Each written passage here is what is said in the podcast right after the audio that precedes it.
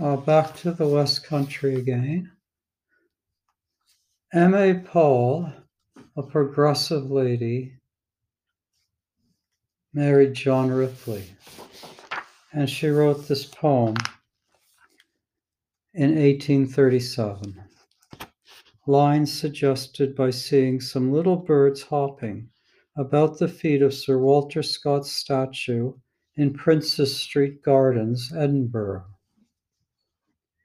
O pure sweet caterer for human minds, of thoughts right noble and of tales all good, who elevatest heart and soul in life, the while we read thee.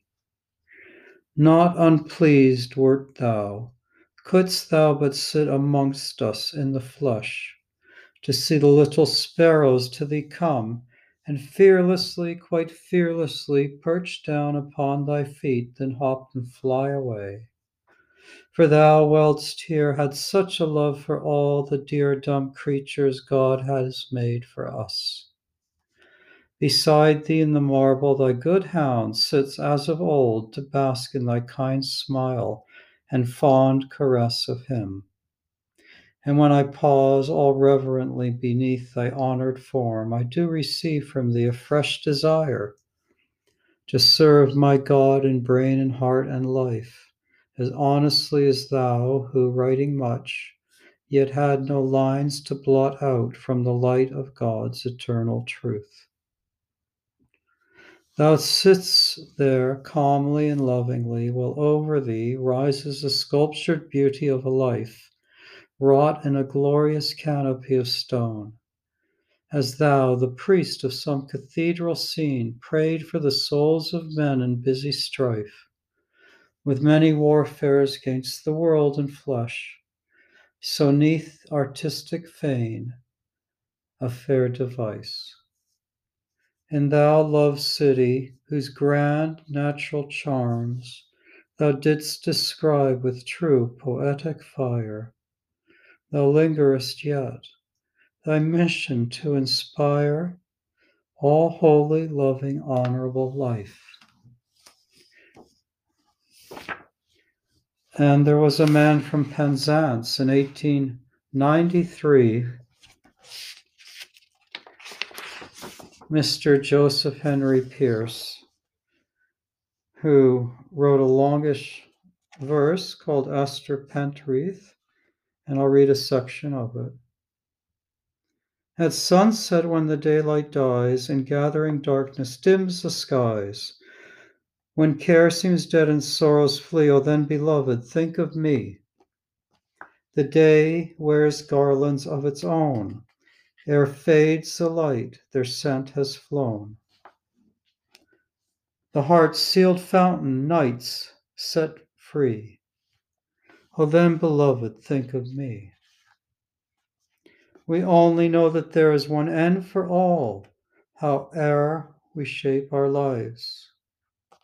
Beneath the mournful darkness of the pall, no certain hope survives.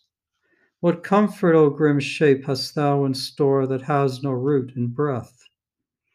Our dead lie at our thresholds evermore. What hope is there in death? Blackbirds are singing over brooklet and linn. Cuckoos are ringing the merry May in. Forests are wreathing a coronal fair. Blossoms are breathing a spell on the air. And up through the splendor beneath and above, impassioned and tender, comes beautiful love. O oh God, I am weary, too weary to weep. The world is so dreary. O oh, send me thy sleep. Thy sleep, O our Father, too perfect for breath. Not slumber, but rather the silence of death.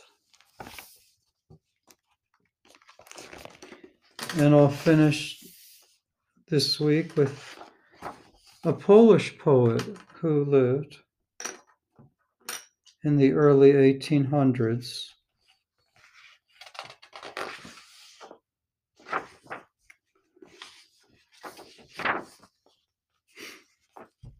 Colonel Lakshmirma ended up in Plymouth.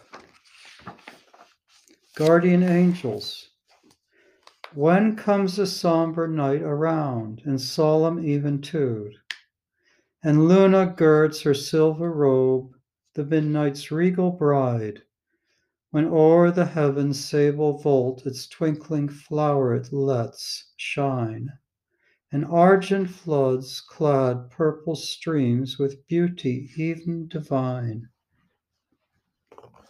Come, spirits from your far off home on airy waving wings, until the silence of the night with luscious music rings. Guardian angels, vigils keeping, watch while we are softly sleeping. 2. When neath the cross of suffering, earth's weary pilgrim bows. Whisper of hope, sweet comfort still, the hope which love endows. When the idol of the crowd burns in ambition's lust, guide him, help him in his trial, tell him, man is dust. Good and evil, all must pass, all is for a season. Wealth must vanish, strength must fade, yea, even life and reason. 3. Speak with us when we are lonely, and have ye around us only. When we walk through nature's silence, let us feel your loving guidance where the music of the waters murmurs o'er the pebbly shore, and the skylark sweetly warbling in the azure heavens soar, where the meadows gemmed with flowers glisten in the morning's light, and the mountains crowned with granite rest in all their ancient might, where the deep blue ocean stretches on to heaven's vast expanse furrowed by the silver foam crests that o'er gilt surges dance.